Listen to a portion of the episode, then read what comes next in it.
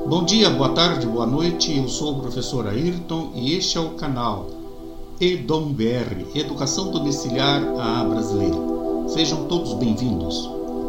Este canal tem por principal objetivo compartilhar práticas educativas com os pais, avós e demais educadores domiciliares.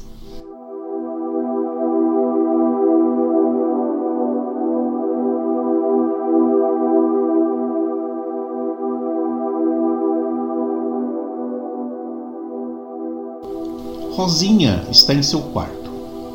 Decide apanhar um documento que se encontra na sala.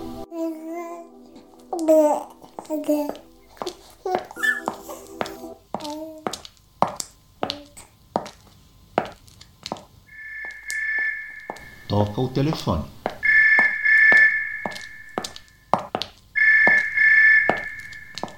O que é mesmo que eu ia fazer? Ela se pergunta resolve voltar ao quarto para lembrar.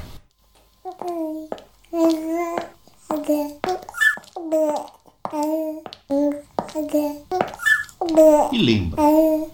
Por que voltar ao quarto a fez lembrar do que ia fazer na sala?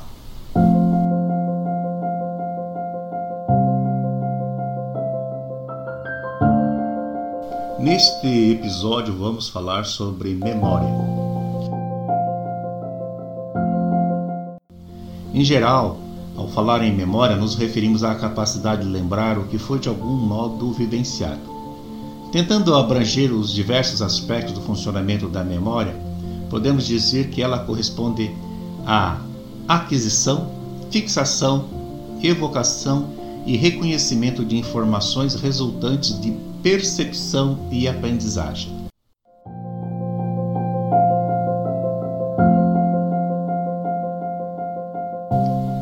Aquisição consiste no contato com a informação.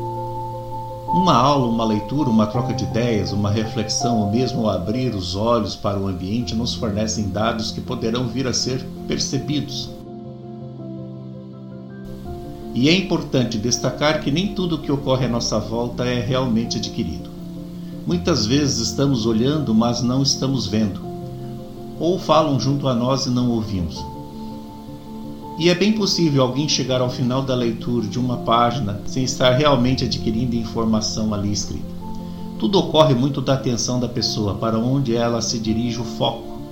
O foco da atenção e qual a intensidade da atenção focalizada.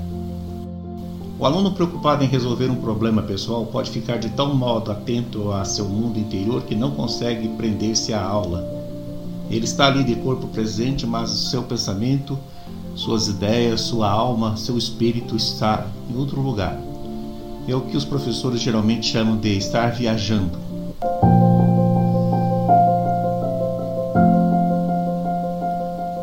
O segundo atributo da memória é a fixação. De fato, nem todo o material adquirido é retido. De quantas pessoas não se diz que deixaram entrar por um ouvido e sair pelo outro? Para a fixação exige-se além de adequada aquisição, certo trabalho de repetição ou ruminação que o aluno realiza quando estuda. Adquirido e fixado o material, espera-se que se torne acessível a uma evocação, ou seja, que possa ser lembrado. Ocorre que, ao tentarmos recuperar uma informação armazenada, costumamos evocar informações erradas junto à informação correta. É como se a memória fosse um fichário. E ao recolhermos uma ficha, recolhêssemos também as que estivessem próximas.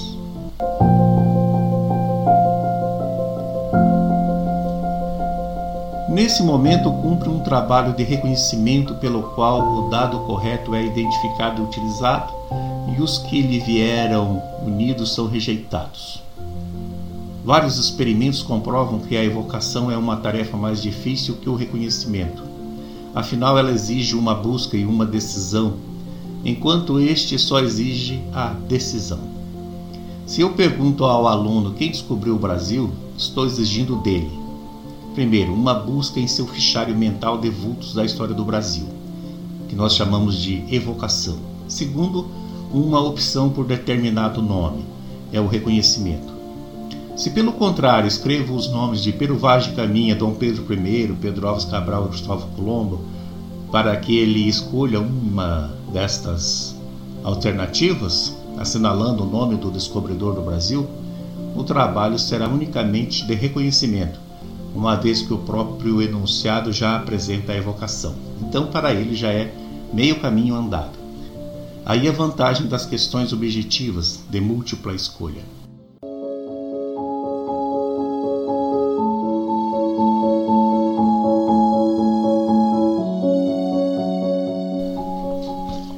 Mas o que é realmente fixado na memória?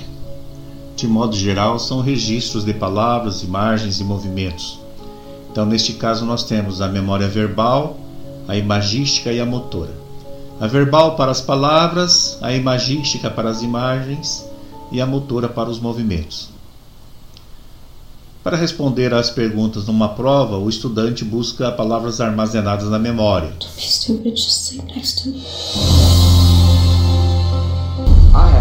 Ao contar para uma amiga o filme que viu, uma garota evoca as imagens do filme e é bom frisar que a imagem não é necessariamente visual. A garota pode estar até mesmo que ouvindo o som da voz do artista. She's too much for your little life, Tay Tay. A memória motora seria então a que permite o desempenho, por exemplo, de digitar uma mensagem no teclado do smartphone, do computador, rapidamente. É a que faz também a gente levar a mão exatamente no lugar onde se encontra o interruptor ao chegar em uma sala à noite, ou que leva o motorista a realizar automaticamente uma série de movimentos ao dirigir seu carro. Também podemos dizer aquela velha história, né? Quem aprendeu a andar de bicicleta nunca mais esquece. Isto é uma memória motora, os movimentos. Certas informações podem ser armazenadas até em mais de uma forma, e isso vai possibilitar a evocação. Por exemplo, na fixação do filme, deu-se por imagens, mas também por palavras. O estudante na prova evocou palavras, mas pode ainda estar até mesmo evocando imagens dos trabalhos que realizou, dos gráficos que fez, ou mesmo da página do livro em que a informação estava. Vamos ver o caso de um aluno aprendendo acidentes geográficos. No seu livro aparece o desenho de uma bonita península com o nome do acidente em destaque. O professor de geografia explicou bem a aula, a matéria. O aluno praticou os exercícios várias vezes e escreveu em várias oportunidades o nome deste acidente geográfico. Na hora de ser testado, na hora de fazer a prova, tanto a palavra como o desenho mostraram-se ter sido fixados. E mais, se de repente lhe perguntam se península é escrita com S ou com C cedilha, ele poderá com o dedo no ar reproduzir os gestos da escrita e evocar o movimento de um S após a letra N. Houve então fixação de movimento também.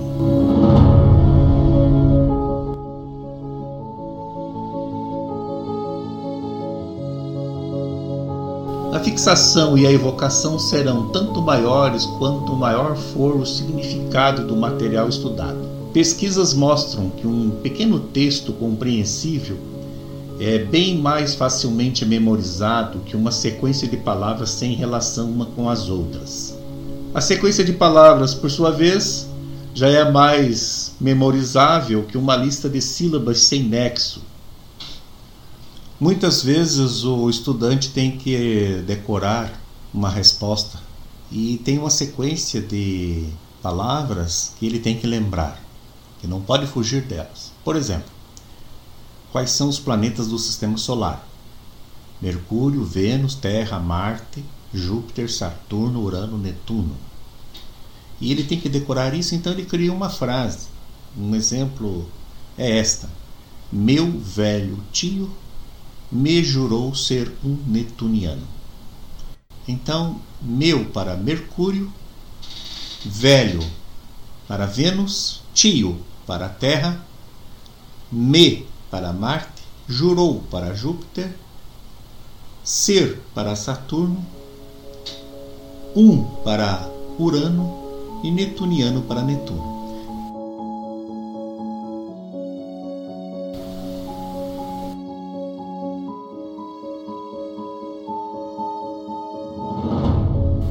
Meus caros, quando vocês tiverem alguma dúvida sobre algum termo que eu tenha falado aqui ou que, você tem, ou que vocês tenham lido em algum lugar, eu sugiro que façam pesquisas num site muito bom chamado significados.com. Lá vocês vão encontrar muita coisa interessante. significados.com. Se possível, faça uma visitinha e procure saber o que é sequência didática. Isto vai ser muito importante para nós quando formos fazer o nosso planejamento. Vamos ter um episódio exclusivamente para a questão do planejamento do nosso projeto de educação domiciliar.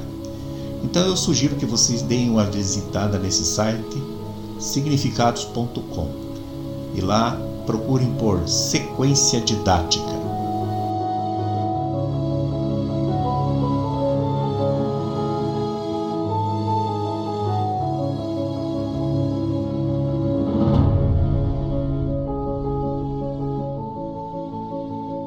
Ocasiões, sem dúvidas, quando se torna necessário memorizar dados isolados com pouco sentido em si mesmos, em que os artifícios mnemônicos mostram utilidades.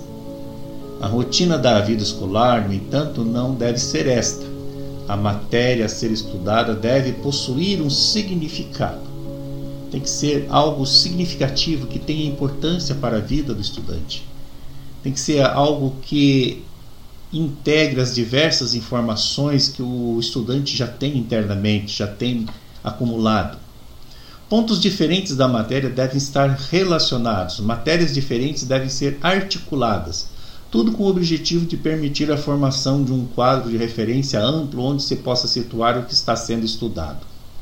Aí a importância de estudar no método de centro de interesses que nós temos no nosso trabalho a partir de um tema gerador, podemos estabelecer elos de ligação com português, matemática, história, geografia, ciências e as demais atividades, as demais disciplinas das partes diversificadas, que são educação para o trânsito, educação para a saúde e assim por diante.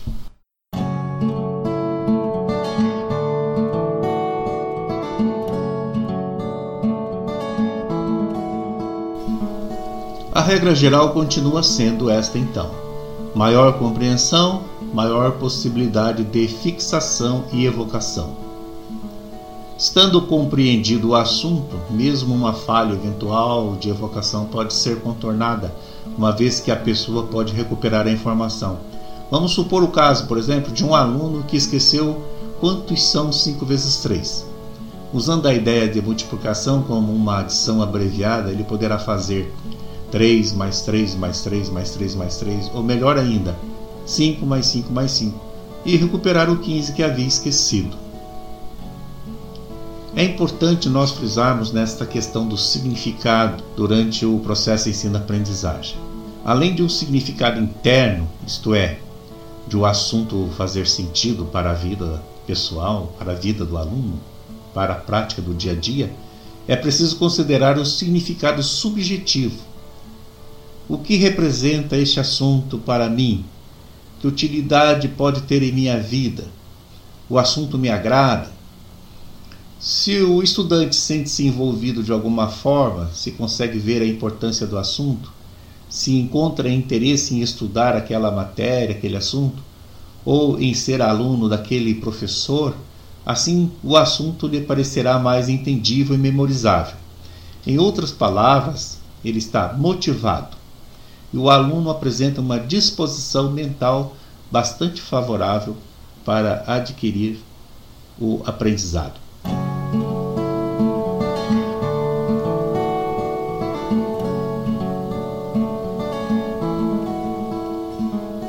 Sobre o esquecimento, pelo que indicam inúmeras pesquisas, nunca chega a desaparecer totalmente aquilo que foi de fato aprendido.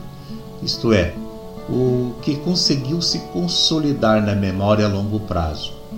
Pode ficar esquecido e nos frustrar no momento em que precisamos da informação, mas não desaparece. Um dia qualquer, mediante alguma associação que fazemos, ou mesmo aparentemente de modo espontâneo, A lembrança tão antiga nos surpreende. E como se dá o esquecimento? O esquecimento se dá por três consequências, por três motivos, por três razões. Uma delas é a fragilidade da aprendizagem. Não foi totalmente, não foi satisfatório, não foi fixado, não teve foco. A segunda, na tentativa de evocação mediante um critério diferente do usado na fixação. Por exemplo, ele estudou um texto e está tendo que lembrar através de uma ilustração, de uma gravura, de uma imagem.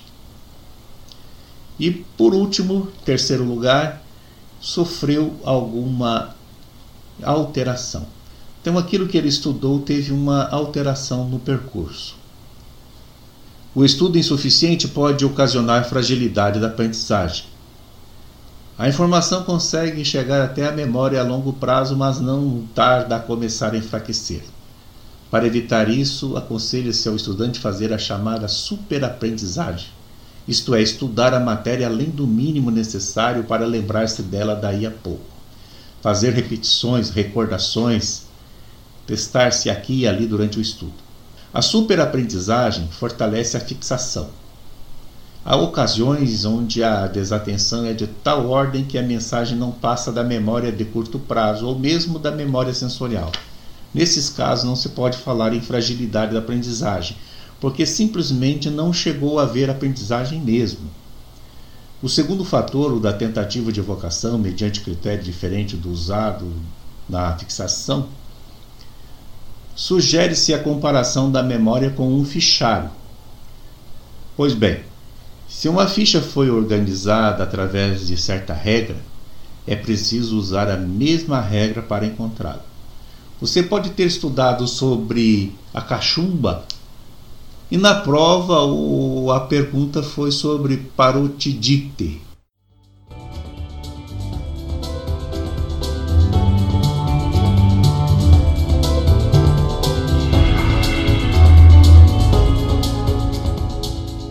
Recentemente ouvimos falar de uma doença que estava meio esquecida, a cachumba.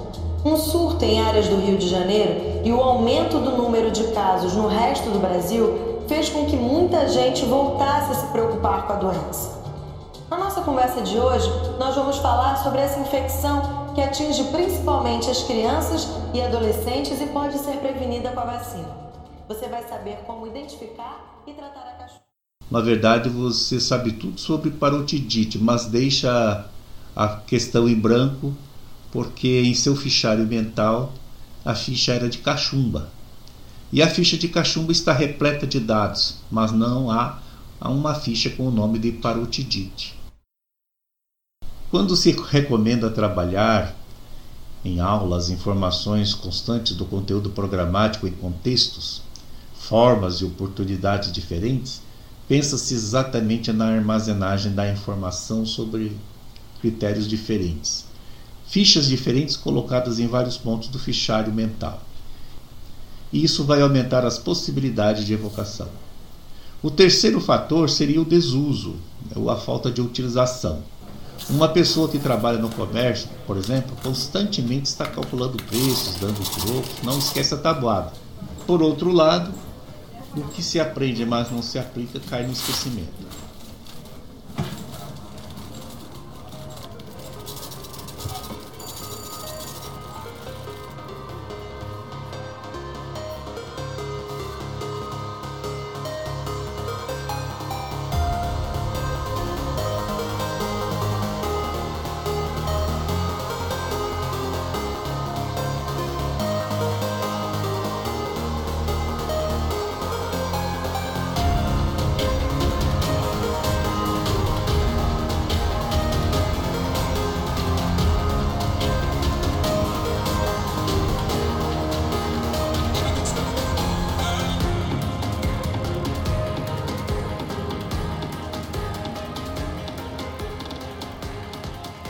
Se você estuda um assunto e a seguir estuda outro, é possível que haja uma interferência mútua e a memorização de ambos fica prejudicada. A interferência leva a pessoa a confundir os assuntos, acrescentar ou omitir detalhes, enfim, e não consegue reproduzir exatamente o que adquiriu. A interferência tem mostrado ser maior quando há determinada semelhança entre as duas atividades. Por exemplo, como estudar línguas, inglês e espanhol ao mesmo tempo, e acaba se confundindo. Há atividades muito diferentes exercem pouca interferência. Então, o que, que se aconselha é o seguinte: após uma aula de inglês, pode ser melhor estudar uma aula de matemática que de português ou, que, ou de espanhol.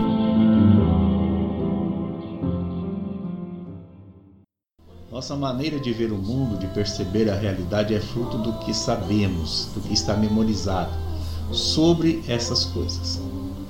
A memória é um dos fatores da inteligência e funciona integrada com ela.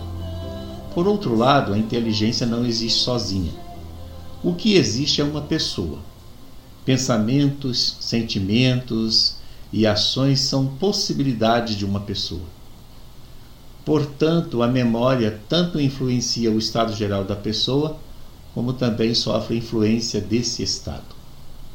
A memória, em relação à aprendizagem, é responsável pela maior ou menor durabilidade da modificação de comportamento.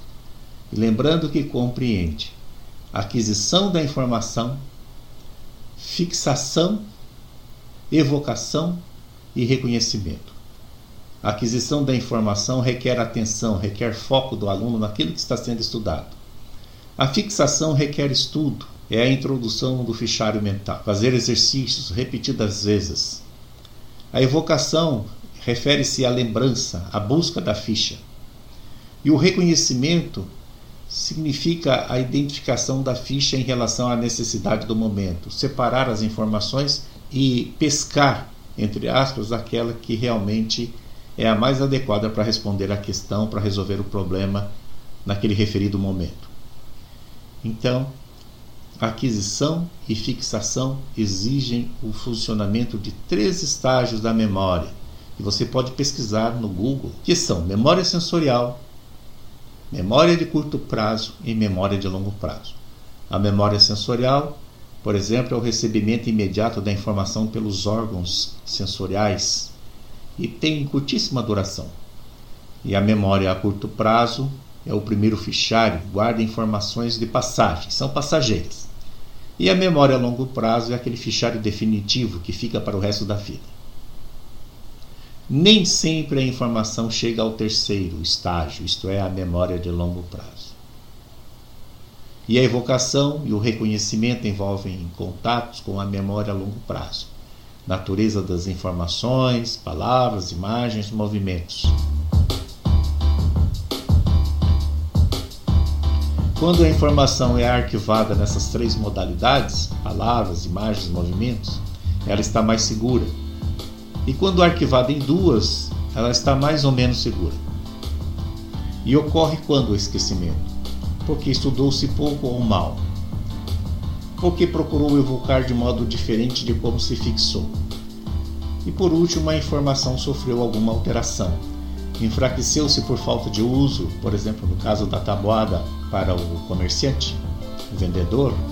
Enfraqueceu-se por contrariar gostos e preferências de pessoas ou sofreu algum tipo de bloqueio emocional.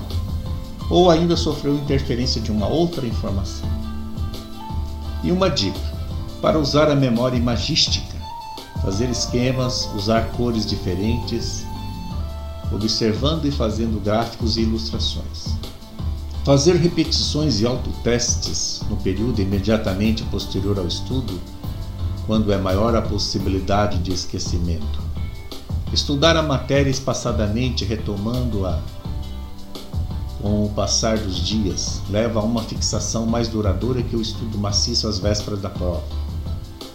Apresentar uma disposição mental, isto é, ter interesse pelo assunto, sentir-se à vontade com o educador, receber o material predisposto a fixar e evocar, prestar atenção sem preocupação exagerada em memorizar, estar livre de grandes preocupações de qualquer natureza.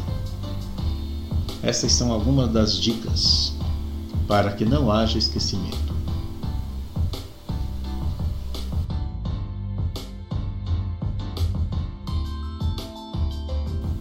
Meus caros, e aqui encerramos este episódio.